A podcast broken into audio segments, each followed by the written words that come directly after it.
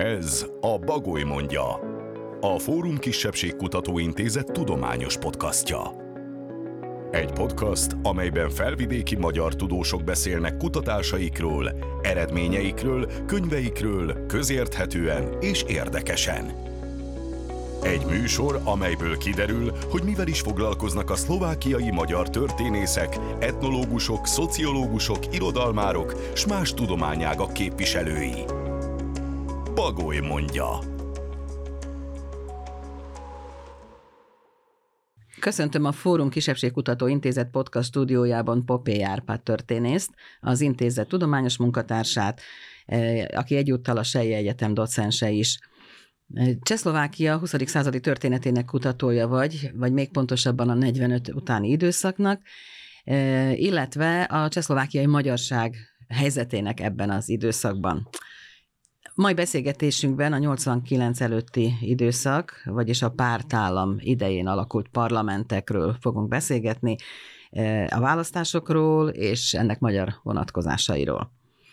Szólunk azokról az ismert és kevésbé ismert személyekről is, akik a szlovákiai magyarságot képviselték a törvényhozásban ebben az időszakban, illetve hát ezekben az évtizedekben, mert itt azért több évtizedről is szó van. És mivel egy elég nagy korszakot ölel föl a mai beszélgetésünk, azt javasolnám, hogy haladjunk az időben visszafelé, tehát kezdjük el a, a 70-es, 80-as, 70-es éveket, aztán a 60-asokat, és akkor így menjünk hát visszafelé. Jó, egészen a 45-ig, illetve hát 54-ig, amikor az első szabályos, úgymond szabályos parlamenti választások voltak a második világháború után Csehszlovákiában. Három nevet említenék meg így indulásképpen, Lőrinc Gyulájét, Dénes Ferencét és Fábri Istvánét, mert ők hárman azok, akik, akik a szlovák politikai élet élvonalában voltak tulajdonképpen, vagy a, a pártállam élvonalában voltak egészen a 80-as évek közepéig tulajdonképpen. Mutassuk be őket, hogy kik is voltak ők. Igen, tehát a, a pártállami évek magyar nemzetiségű képviselői, azok jobbára hát a közélet számára ismeretlen szereplők voltak, nem vettek részt a kisebbségi magyarság közéletében. Ugyanakkor volt, mindenkor volt néhány olyan parlamenti képviselője a magyar kisebbségnek, akik, akik valamilyen felelős tisztséget töltöttek be. Tehát például ugye Lőrinc Gyula az új szófőszerkesztője is volt, a Csemadok elnöke is egy időben, Ugyancsak a Csemadok elnöke volt Fábri István a 68-as reform folyamat elfolytása után, Dénes Ferenc pedig az úszó főszerkesztői tisztségét töltötte be az 50-es és a 60-as években.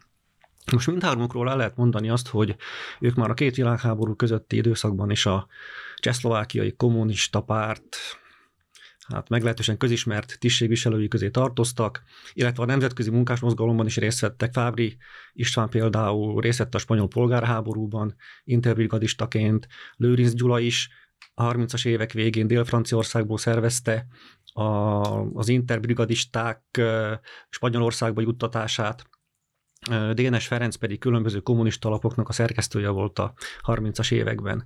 Most őket 1948 után aktiválták, miután a magyarok ismét lehetőséget kaptak arra, hogy bekerüljenek a, a, a kommunista pártba. Na és Lőrinc Gyulát és Dénes Ferencet már 1954-ben parlamenti képviselővé is megtették. Fábri István 64-től volt parlamenti képviselő. Mind a hárman magas pártiségeket is betöltöttek. Lőrinc Gyula például tagja volt mind a prágai, mind a pozsonyi központi bizottságnak, sőt Pozsonyban az elnökségnek is a tagja volt a 60-as években, sőt, egyedüli magyarként tagja volt a, a prágai és a pozsonyi kommunista párt ideológiai bizottságnak, izo, bizottságának is. Ez ami... akkor egy nagyon magas rang volt, nagyon magas funkció. Hát igen, hát ez lényegében ez határozta meg a párt ideológiai irányvonalát Prágában és Pozsonyban is. Na és Dénes Ferenc pedig, ő volt a szlovák parlament első magyar nemzetiségű alelnöke 1954-től 1960-ig. És hát Fábiról pedig azt lehet elmondani, hogy ö, hát ő 68-ban nem tartozott a egyébként hasonlóan, mint Dénes Ferenc a reformok feltétlen hívei közé, és a reform folyamat elfolytása után a 70-es évek elején mindketten, tehát Fábri és Dénes is a normalizáció vezéralakjai közé tartoztak, mind a, a, a szlovák parlamentben, mind pedig a csemadokban, ez Fábrira érvényes. Hát lényegében részben ők hajtották végre a parlament, illetve a csemadoknak a tisztogatás, illetve Igen. a normalizálását. És hát mind a hármukról el lehet mondani azt is, hogy hát 56-ban nem játszottak túl dicső szerepet, ugyanis hát szerepük volt a magyar forradalommal szembeni ellenpropagandában. Fábri Istvánt például a prágai pártvezetés a Magyarországra átdobni szándékozott úgynevezett önkéntes alakulatok vezetőjének szánta, erre végül nem került sor, mert a szovjet vezetés nem tartott igényt a csehszlovák segítségre. Lőrinc Gyulát pedig a Pozsonyban a, annak, a, annak a a bizottságnak az élére állították, amelynek a magyar forradalommal szembeni ellenpropagandát kellett irányítania és megszerveznie. Na és Dénes Ferenc pedig, mint az úszó főszerkesztője, szintén hát nagy szerepet játszott a forradalommal szembeni ellenkampányban, többek között oly módon, hogy az új szó hát bekapcsolódott ebbe a kampányba, és a rendes szlovákiai számai mellett még Magyarországra szánt külön számokat is kiadott, amelyben a magyarországi szovjetbarát erőket támogatta. És mind a hárman rendkívül hosszú ideig voltak parlamenti képviselők, Lőrinc Gyula és Fábri István is 26-26 éven keresztül, tehát ők voltak lényegében a szlovákiai magyarság leghosszabb ideig megválasztott, megválasztott képviselői, és a Dénes Ferenc is hosszú ideig, három cikluson keresztül, 16 évig, 16 éven keresztül töltötte be. Tehát volt képviselő. Ez alatt a sok-sok év alatt ők valamikor egyszer is felszólaltak a kisebbség érdekében? Hát ők elsősorban ugye kommunisták voltak, de hát magyarok is voltak, és, és úgy voltak ők ott számon tartva, mint a szlovákiai magyar kisebbség képviselői? És hát azért a kisebbségi kérdés az évtizedeken keresztül megoldatlan volt, nyitott volt, problémás volt, tehát ők valaha is ilyen szempontból is felszólaltak? Hát igen, ez nehéz, nehéz kérdés, és hát ők is nyilván nehéz feladat elé voltak állítva, mert össze kellett valahogy egyeztetniük a, a mondjuk így, hogy a kisebbség érdekvédelmet, bár nyíltan ilyet nem fejthettek ki a párt hűséggel, és hát ugye a párt az 50-es évektől kezdve azt hirdette, hogy a nemzetiségi kérdés lényegében rendezve van, tehát nincs különösebb megoldásra váró feladat. Persze kivételt jelentett ebből a szempontból a 68-as reformkorszak.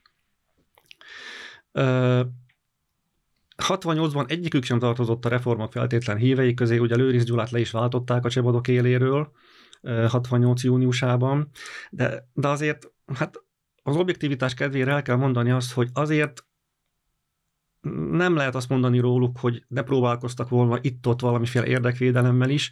Például Fábri István 69-ben elsőként vetette föl a szlovák parlamentben azt, hogy végre hatálytalanítani kellene az 1945 után hozott magyar ellenes vagyonelkobzó jogszabályokat. Természetesen erre nem került sor, de, de ez is jelzi azt, hogy azért tőlük sem állt teljesen távol valamiféle érdekvédelmi szerepvállalás. Bár mondjuk a Lőrinc többször kijelentette, és ezt 68-ban fel is rótták neki, hogy a Csemadok az nem a magyar kisebbség érdekvédelmi szervezete, a magyar kisebbség érdekvédelmi szervezete a kommunista párt. Lőrinc Gyula, mintha egyszer valahol mondta volna, azt hiszem, hogy épp a te tanulmányodban találtam ezt a mondatát, vagy ezt a kijelentését, hogy hát elérkezett a megbékélés időszaka a szlovákok és a magyarok között, úgyhogy a, a mondat alapgondolata talán az volt, hogy akkor olyan nagyon már a kisebbségi kérdéssel nem fog kelleni foglalkozni. Hát igen, ezt az 1954-es választások előtt mondta. Tehát a választási agitációban egyébként a kisebbségi kérdés nem nagyon került terítékre, tehát az valamiféle tabu témának számított, de előrisznek volt egy ilyen írása az új szóban, amelyben pontosan ezt fogalmazta meg, hogy azzal, hogy a magyarok szlovákokra, a szlovákok magyar jelöltekre szavaznak a választások során, ezzel lényegében elérkezett a, a, a megbékélés ideje a két nemzet között. Ez az 1954-es parlamenti választás, ez egy nagyon izgalmas időszak, úgyhogy mindjárt eljutunk majd oda, de még álljunk meg egy pillanatra a 68-as, 68, 69, 70-es éveknél, ahol, ahol Szabó Rezső, Dobos László és Rácz Olivér neve emelkedett ki, ugye, vagy hát, vagy hát ők voltak azok a prominensek, akik a, a politikában is gyakran szerepeltek. Igen, tehát a magyar képviselőkről el lehet mondani azt, hogy őket nem a magyar kisebbségi közösség választotta ki, és jelölte képviselővé, hanem ők a kommunista párt jelöltjei voltak, még akkor is, hogyha sokan párton kívüliként lettek képviselők. Most a 68-as reform folyamat ideje volt az egyetlen időszak, amikor hát úgy nézett ki, hogy lehetőség lesz rá, hogy valódi érdemi érdeképviseletet folytassanak a magyar képviselők, 68-ban egyrészt létrehozták a szövetségi gyűlést, tehát a szövetségi parlamentet, és kibővítették a szlovák nemzeti tanácsot is. Ez azt jelentette, hogy újabb magyar képviselők kerültek Prágába és Pozsonyba is, többek között ö, olyan közéleti szereplők, mint Dobos László, aki ugye ekkor már a Csemadok elnöke volt, vagy Szabó Rezső, a Csemadok főtitkára, vagy Rácz Olivér író, na és ö, hát ők valóban megpróbáltak valamiféle érdekképviseleti tevékenységet kifejteni, többek között ö, elérni azt, hogy a szlovák parlamenten belül jöjjön létre egy, egy a kisebbségek számára egy, egy bizottság? Egy vagy? nemzetiségi bizottság, amely, amely valamiféle hát ilyen kisebbségi érdekvédelmet fejtene ki. Hát aztán végül is a megszállás következtében és az események alakulása következtében létre is jött ez a bizottság, de ez már nem valamiféle érdekvédelmi bizottság volt, hanem a parlament egy klasszikus bizottságként jött létre, amely gyakorlatilag semmiben nem különbözött a, a parlament többi bizottságától, tehát a, a kisebbségi magyar és ukrán képviselőkön kívül szlovák képviselő is ö, voltak. Na és aztán hát Dobosnak és ugye Szabó Rezsőnek az lett a sorsa, hogy amikor megindult a visszarendeződés, Mind a kettőjüket eltávolították a csamadok éléről. Ez is, már a 70-es évek elején. 70-es évek 71, elején, 70-71-ben. Ugye Dobos László minisztere is volt a szlovák kormánynak, leváltották 70-ben a, miniszt- a miniszteri tisztségéből, Szabó Rezsőt, aki a szlovák parlament egyik alelnöke volt, szintén leváltották a tisztségéből, mindkettőjük ellen pártvizsgálatot is indítottak, és végül 1971 nyarán kizárták őket a kommunista pártból, és megfosztották pozsonyi és parlamenti mandátumoktól is. És Rácz Olivér? Rácz Olivér, ő, hát ő végül is nem lett a visszarendeződés áldozata. Ő, ő is szintén Pozsonyban és Prágában is képviselő volt, sőt, megtették a prágai parlament elnökségi tagjává is, és az egyik, ha jól emlékszem, a kulturális bizottságnak az elnöke is lett, sőt, aztán miniszterhelyettes is lett ő, ha jól emlékszem. A, Pozsonyban. Pozsonyban. Igen, a kulturális miniszter helyettese volt a 70-es évek elején. Úgyhogy, sőt, aztán a Csemadok alelnöke is lett majd a 70-es években, Lőrinc Gyulának a helyettes a lényegében. Úgyhogy ő ilyen szempontból némileg más utat járt be. A magyar képviselők, most nem a, erre a hármasra gondolok, hanem az előzőekre, a, a Dénes Ferencre és a Fábri Istvánra, a parlamentben szlovákul vagy magyarul szólaltak fel?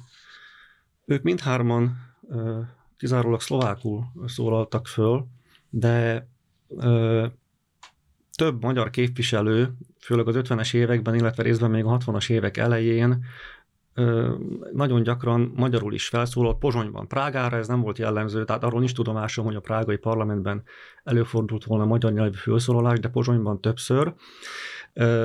Erre az adott lehetőséget, hogy a parlament ügyrendi törvényei, ez egyébként Prágában is és Pozsonyban is lehetővé tették, hogy a képviselők az anyanyelvükön szólaljanak föl. Na most a magyar képviselők ezt kihasználták, de nem feltétlenül amiatt, hogy ezzel valamiféle tudatos jogérvényesítési jogérvényesítést próbáltak volna megvalósítani, hanem egyszerűen azért, mert nem tudtak szlovákul nagyon sokan. Tehát erre, erre egyértelmű bizonyítékaink vannak, többször szóvá is teszik különböző képviselőkkel kapcsolatban. A levéltári anyagok erről tanúskodnak, hogy nem értik a szlovák nyelvet, tehát nem tudnak megnyilvánulni sem a parlamentben, vagy a bizottsági üléseken. Na és hát aztán ennek a magyar nyelvű felszólal, felszólalásaiknak lehet egy másik oka is, ezt nem is akadályozta a pártvezetés vagy a hatalom semmivel, ezzel is úgymond a pártnak a, hát a, a nemzetiségi politikájának a nagyvonalúságát igyekeztek demonstrálni. Tehát ez részben azt lehet mondani, hogy a hatalom számára is jól jött, hogy ki tudta mutatni, hogy íme a kisebbségi képviselők anyanyelvükön szólalhatnak föl a szlovák törvényhozásban. De ezek a felszólalások azért azt hiszem nem voltak spontán felszólalások, hanem általában mindig minden előre meg volt írva, vagy le volt írva, és ők ezeket a leírt szövegeket olvasták föl magyarul, ugye? Hogy, hát természetesen, hogy tehát volt. tudni kell, hogy a, a pártállami parlament az lényegében hát egy, mondjam így, egy, egy színházhoz hasonlítható, tehát minden előre el volt tervezve, rendezve, spontán vita, felszólalás nem hangozhatott el, érdemi vita, tehát a, a képviselők szerepe az lényegében arra korlátozódott, hogy támogatásukról biztosítsák és jóvá hagyják a, a, a pártvezetés, illetve hát a kormány által előterjesztett anyagokat. Tehát, és, és azt is tudjuk, hogy lényegében meg volt komponálva minden ülésnek a menetrendje előre, tehát a pártvezetés minden egyes alkalommal ülésezett a parlament ülése előtt, és, és, és eldöntötték, hogy ki fog felszólalni, miről fog felszólalni, tehát gyakorlatilag, hát igen, tehát az előre, előre minden el volt, el volt határozva minden. Igen.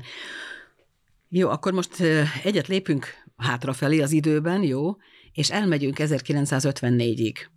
És ez az, ez az év, ez tulajdonképpen azért nagyon jelentős, mert, mert az első parlamenti választás 45 után ekkor volt, de azért azt jó lenne, hogyha aláhúznánk és hangsúlyoznád, hogy azért ezek a választ, ezeket a választásokat nem úgy kell elképzelni, mint a mai választásokat, hanem ennek is volt egy szigorú menete, amit szintén ugye a párt határozott meg, rengeteg fórumon jóvá kellett hagyni a jelölteket, illetve a kiválasztott személyeket, hogy kik azok, akik a jelölt listára felkerülnek, akikre végül jelölőgyűlések és egyebek voltak, de azt inkább te mondd el, jó?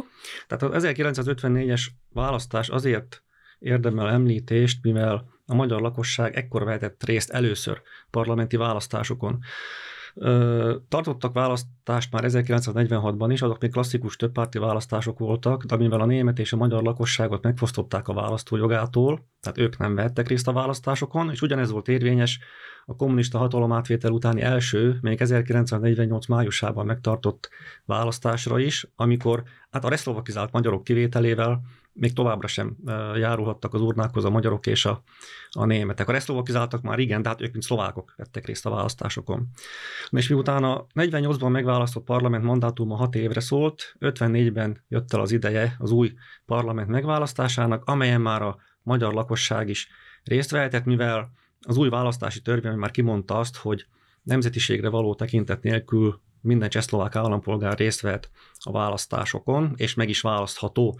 Illetve hát tudni kell persze azt is mindehez, hogy 54 előtt magyar és német képviselője sem lehetett a parlamenteknek, tehát a magyarok nem is választhattak, és megválasztani sem lehetett őket képviselőnek.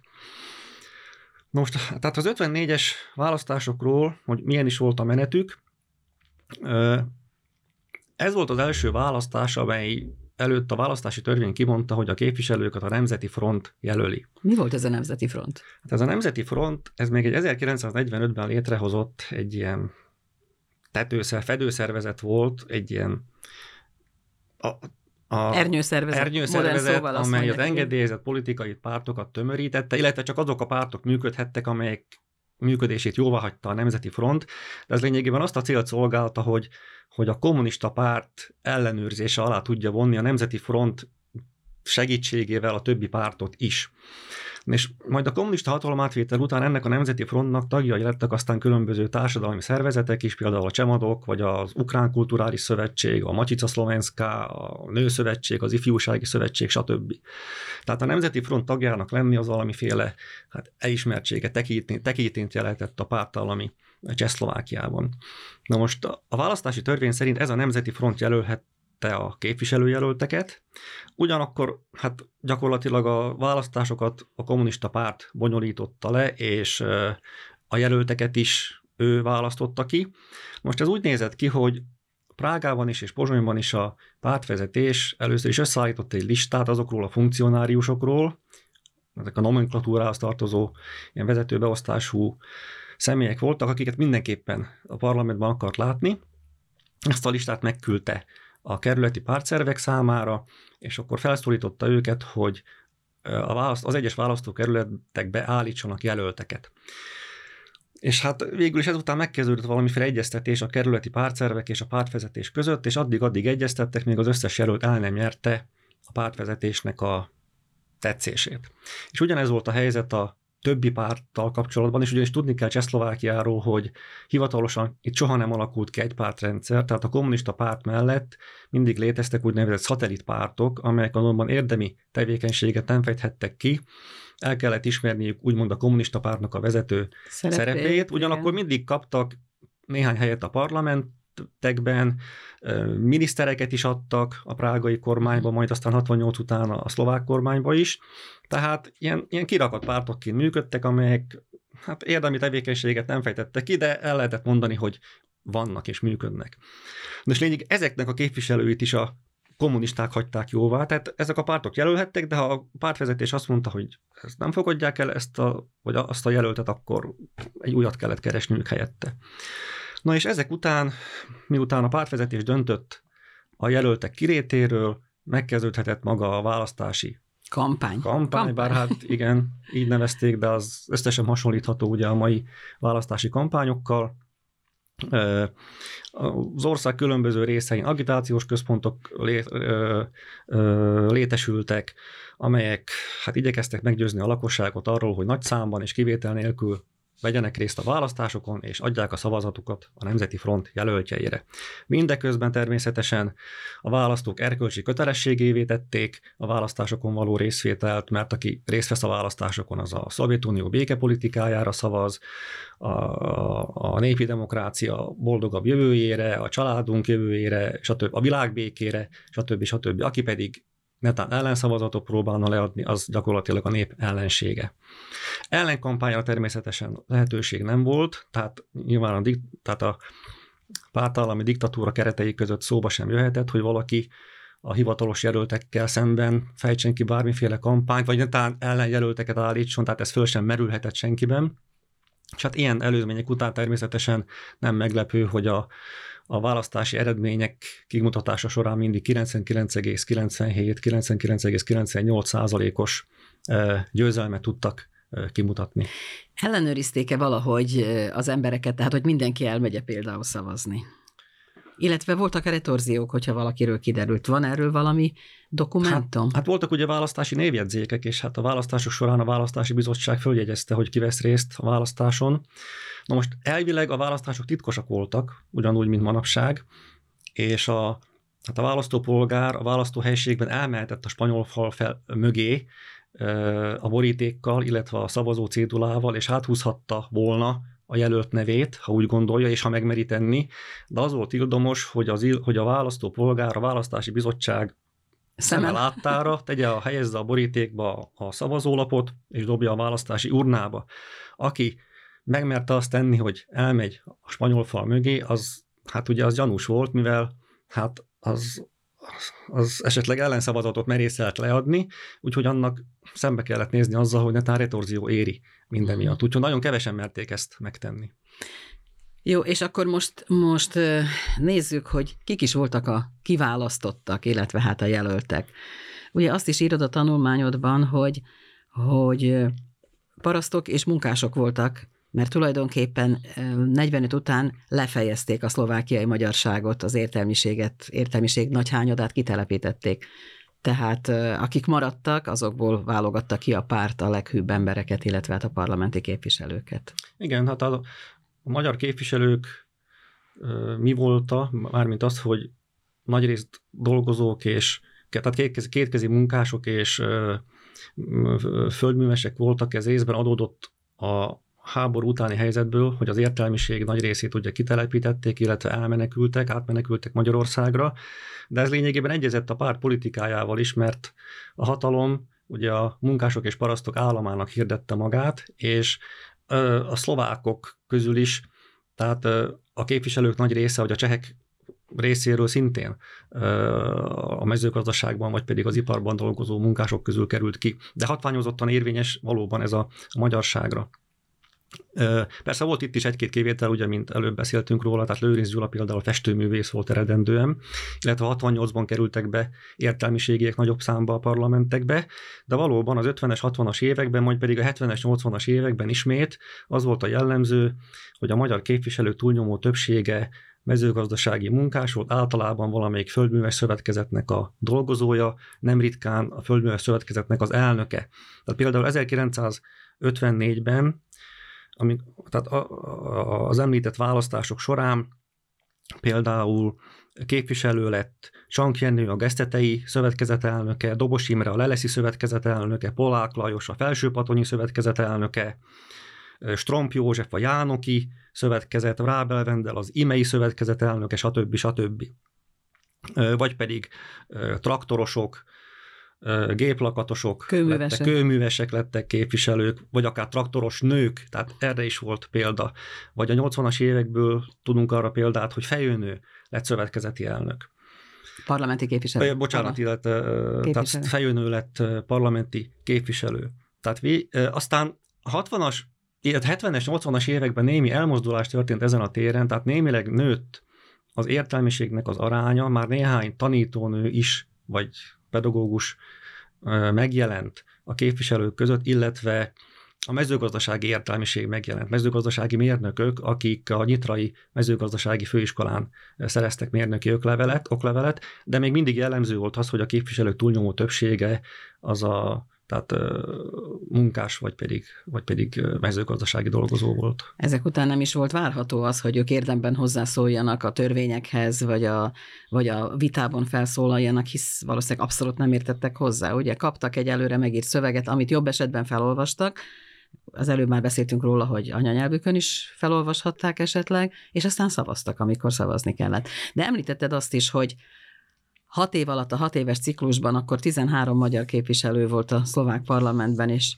és a, a 13 képviselő összesen a hat év alatt 14-szer szólalt föl, de volt olyan valaki, aki négyszer, és, és voltak négyen vagy öten olyanok, akik egyszer se szólaltak meg a hat év alatt. De nyilván hát a szlovákok is ilyenek voltak, gondolom. Igen, tehát nyilván hatalom nem is azért küldte őket oda, hogy akár valamiféle kisebbségi érdekvédelmi tevékenységet fejtsenek ki, hanem hogy lényegében támogatásukról biztosítsák a párt által előterjesztett anyagokat és törvényeket, és valóban a szlovák parlament 13 magyar képviselője közül 1954 és 60 között, tehát 6 év alatt tehát ez a 13 képviselő összesen 14-szer szólalt föl, de még rosszabb volt a helyzet egyébként a prágai parlamentben, ahol a 9 képviselő közül egyedül Lőrinc Gyula szólalt föl ez alatt a 6 év alatt, sőt, a prágai parlamentben még a következő választási ciklusban sem volt magyar nyelvű, magyar nemzetiségű felszólaló Lőrinc Gyulán kívül, és az első alkalom, amikor Prágában Lőrincen kívül más magyar is felszólalt, az a 65-ös árvíz után volt, amikor két magyar parlamenti képviselő is köszönetet mondott a kormánynak a, az árvíz e, károsultaknak nyújtott segítségért. A némileg aktívabbak voltak, ugye, mint előbb utaltam rá Pozsonyban, de ne, tehát nem volt jellemző az, hogy túl gyakran felszólaltak volna a magyar képviselők. Némileg javult ez a helyzet majd a 70-es, 80-as években, de tehát tudni kell azt, hogy a, tehát az akkori parlamentek munkája ugye az gyökeresen eltért a mostanitól. Egyrészt nem is ülésezett olyan gyakran, mint manapság, hanem évente általában négy ülése volt, kettő tavasszal, kettő ősszel. Gyorsan letárgyalták azokat a kérdéseket, amelyekről úgy gondolta a hatalom, hogy meg kell tárgyalni, megszavazták a törvényeket, és és ez ebből állt lényegében a parlamentek tevékenysége. És ezeknek az embereknek, a szlovákiai magyarokra gondolok, akik parlamenti képviselők voltak, otthon nőtt a tekintélyük? A falujukban, a szövetkezetben, vagy bárhol azáltal, hogy ők időnként jönnek Pozsonyba és beülnek a parlamentbe?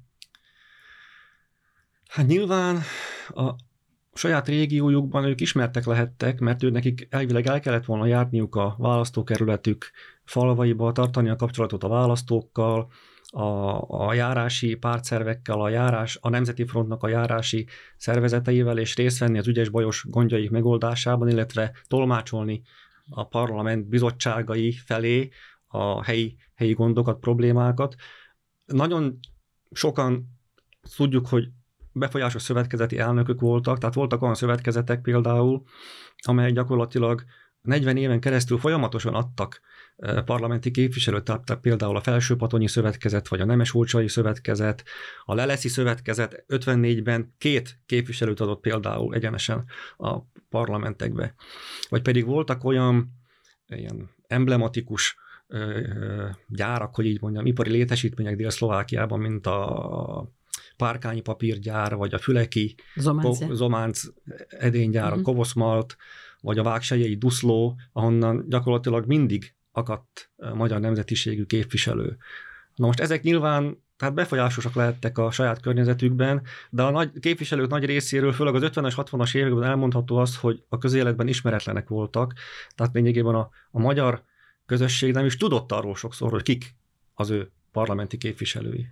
És az államtól cserébe például ezek a szövetkezetek, vagy ezek a gyárak egy jelentősebb támogatást kaptak, mint mondjuk a, a többiek? Kaptak is, de ezek eleve bár jó, jó menő, prosperáló szövetkezetek voltak, tehát nyilván jutalomként kapták félig meddig a szövetkezeti elnökök azt, hogy ők képviselők lehettek ebben vagy abban a parlamentben. Nagyon sokszor cikkezett aztán a a korabeli magyar sajtó, az új szó is ezekről a szövetkezetekről, a, ha jött Csehszlovákiába ilyen vagy olyan külföldi delegáció, gyakran meglátogatták ezeket a prosperáló szövetkezeteket, amelyeknek a képviselők voltak az elnökeik, tehát, tehát ez egy ilyen kölcsönhatás volt, tehát nyilván a szövetkezet is hasznot húzott abból, hogy képviselő volt az elnöke, de egy jól menő szövetkezet elnöke is aztán könnyen lehetett képviselő, már ha a párt úgy döntött természetesen. Hát már a ez a történelem lezárult tulajdonképpen, a szövetkezetek szétestek, és hát ezek, ezeknek az embereknek talán a, a nevét már a, a homály fedi. Illetve hát a történészek azok, akik felkutatták őket, akik, akik tudnak róluk, de gondolom, hogy azért iskolai tankönyvekben már nem fognak bekerülni. Nem, tehát egy, egyáltalán az iskolai tankönyvek még a pártállami évek választásait sem nagyon tárgyalják. Tehát ez olyan téma, amivel még a szakemberek sem túlságosan foglalkoztak, és még szlovák vagy cseh vonalon sincs földolgozva pártalami évek választásainak a története. Mindig egyértelmű volt-e, hogy a kiválasztott személy az magyar nemzetiségű, vagy szlovák nemzetiségű, illetve hogy a szlovákia magyarságot képviseli-e majd számarányban, vagy valahogyan a parlamentben? Hát ugye elvileg mindenkinek számon tartották a nemzetiségét, az összes képviselő jelöltét, mielőtt ugye arra került volna sor, hogy megválasszák. A pártvezetés eleve megszabott egy, egy kvótát minden választás előtt, hogy a képviselők hány százalékának kell cseh, szlovák, magyar, ukrán vagy német nemzetiségűnek lennie. Ugyanakkor, főleg az 50-es években gyakran problémás volt a magyarok nemzetiségi besorolás, aminek az okát a reszlovakizációban kell keresni. Tehát az 50-es években folyamatosan fölmerült ez a kérdés, hogy egy adott szemét magyar nemzetiségűnek, vagy ha reszlovakizált szlováknak kell kezelni, tartani. A képviselők esetében is többször előfordult, hogy a pártanyagban még szlovákként szerepel, mármint a választások előtt, amikor jelölik őt képviselőjelöltnek, de aztán miután megválasztották, már a, a parlamenti anyagokban már magyarként jelenik meg. Vagy például kisé ha előreugrok az időben, 1968-ban is előfordult egy olyan eset, hogy az egyik kooptált parlamenti képviselőnő, egy bizonyos Szabó Mária, magyarként jelenik meg a, a pártanyagokban. Ugyanakkor a, az ő parlamenti anyagai között a saját kezével írt életrajzában magát szóval szlovák nemzetiségűnek vallja, és hát kiderül ebből az életrajzból az is, hogy ő a szüleivel a világháború után magyarországi szlovákként Békés Csabáról került át, települt át Csehszlovákiába. Tehát elvileg szlovák nemzetiségűnek kellett volna lennie. Ugyanakkor, amikor a normalizáció kezdetén felülvizsgálták az összes képviselő 68-69-es tevékenységét, róla azt jegyezték föl, hogy meglehetősen passzívan viselkedett a parlamentben, aminek az okát abban jelölték meg, hogy nem tud szlovákul. Tehát ez a példa is bizonyítja azt, hogy valóban nagyon gyakran nehéz volt bizonyos esetekben meghatározni, hogy ki milyen képviselőnek egyértelmű. Számít. Igen, és akkor még én egy, egy gondolatot hadd fűzzek, vagy hadd kérdezek még meg tőled. Szintén a tanulmányodban olvastam, hogy azért dicshimnuszokat is hajlandók voltak a képviselők zengeni a parlamentben, megköszönni azt, hogy hát a, a pártállam, illetve a kommunista ideológiai alapján kerültek ők be a törvényhozásba, és hogy ezért kinek és hogyan hálásak egy ilyen idézetet, egy Igen. vagy két ilyen idézetet. Ez főleg az 50-es évekre volt jellemző, amikor ugyan kimondottan a nemzetiségi tematika nem került elő a parlamentekben, de különböző kérdések tárgyalása kapcsán a magyar felszólalók nagyon gyakran köszönetet mondtak a pártvezetésnek a úgymond a bölcs nemzetiségi politikájáért. Hát ennek egyik példáját szolgáltatta Trencsik János, például, aki a, egy iskolaügyi iskolákkal kapcsolatos kérdés tárgyalása során kijelentette többek között azt, hogy a párt és a kormány a nemzetiségi kérdést a lenini, sztálini nemzetiségi politika alapján a teljes egyenjogúság szellemében oldotta meg, és hát hozzátette többek között azt is, hogy a magyar iskolák fő feladata az lesz Csehszlovákiában, hogy a tanulókat a csehszlovák szocialista hazafiság és a felszabadítónk a Szovjetunió iránti haz- szeretetre neveljék. Vagy pedig meg lehet említeni Nagy István nevét, aki 1958-ban a szlovák nemzeti felkelés 14. évfordulójának az alkalmából összehívott ünnepi ülésen, ö, amellett, hogy hát nagyon keményen ostorozta az úgynevezett feudális fasiszta horti, horti rendszert, kijelentette azt is, hogy a magyar dolgozók is milyen lelkesen fogadták a szlovák nemzeti felkelést, amely lényegében szerepet játszott a szlovák, a cseh és a magyar dolgozók közötti kötelékek még szorosabbra fűzésében, és végül kijelentette pedig azt is, hogy a szlovák történelem legdicső fejezete a felkelés, amelyre az itt élő magyar dolgozók is rendkívül büszkék, mivel úgymond közös hazának, a csehszlovák köztársaságnak vagyunk a fiai, és ezért a hazáért lüktet a mi szívünk is. Ez most a 21. században majdan úgy hangzik, mint egy, mint egy kabaré. De sajnos abban az időben ilyen volt, a, ilyen volt a politikai helyzet. Akkor azt hiszem, hogy mi most egy nagyon érdekes témát nyitottunk meg, illetve beszélgettünk róla, és hát mivel le kell zárnunk most már, vagy be kell fejeznünk a beszélgetést, én nagyon szépen köszönöm, de valószínűleg valamikor majd a jövőben vissza fogunk még ehhez térni, mert például elmehetünk majd az 1945-ös évekhez, amikor beindult az egész csehszlovákiai élet, másfajta, ugye, mint a háború előtt, de, de hát most akkor ezt itt, ezt itt zárjuk le. Nagyon szépen köszönöm a, a nagyon érdekes dolgokat, amiket elmeséltél. Köszönöm. És köszönöm szépen. A Bagoly mondja következő adásában Csanda Gábor és Tóth László, Szent Iván József művelődésszervező, költő, újságalapító életéről, munkásságáról beszélget. Hallgassák két hét múlva is a Bagoly mondja podcastot. A Fórum Kisebbségkutató Intézet tudományos podcastja a Bagoly mondja szólt. A podcastot a Kisebbségi Kulturális Alap támogatja. A következő részt két hét múlva hallhatják az Apple, a Google, a Spotify alkalmazásán, illetve a Fórum Intézet podcast oldalán. A sorozatunkról és a Fórum Kisebbségkutató Intézetről a fóruminst.sk oldalon tudhatnak meg többet.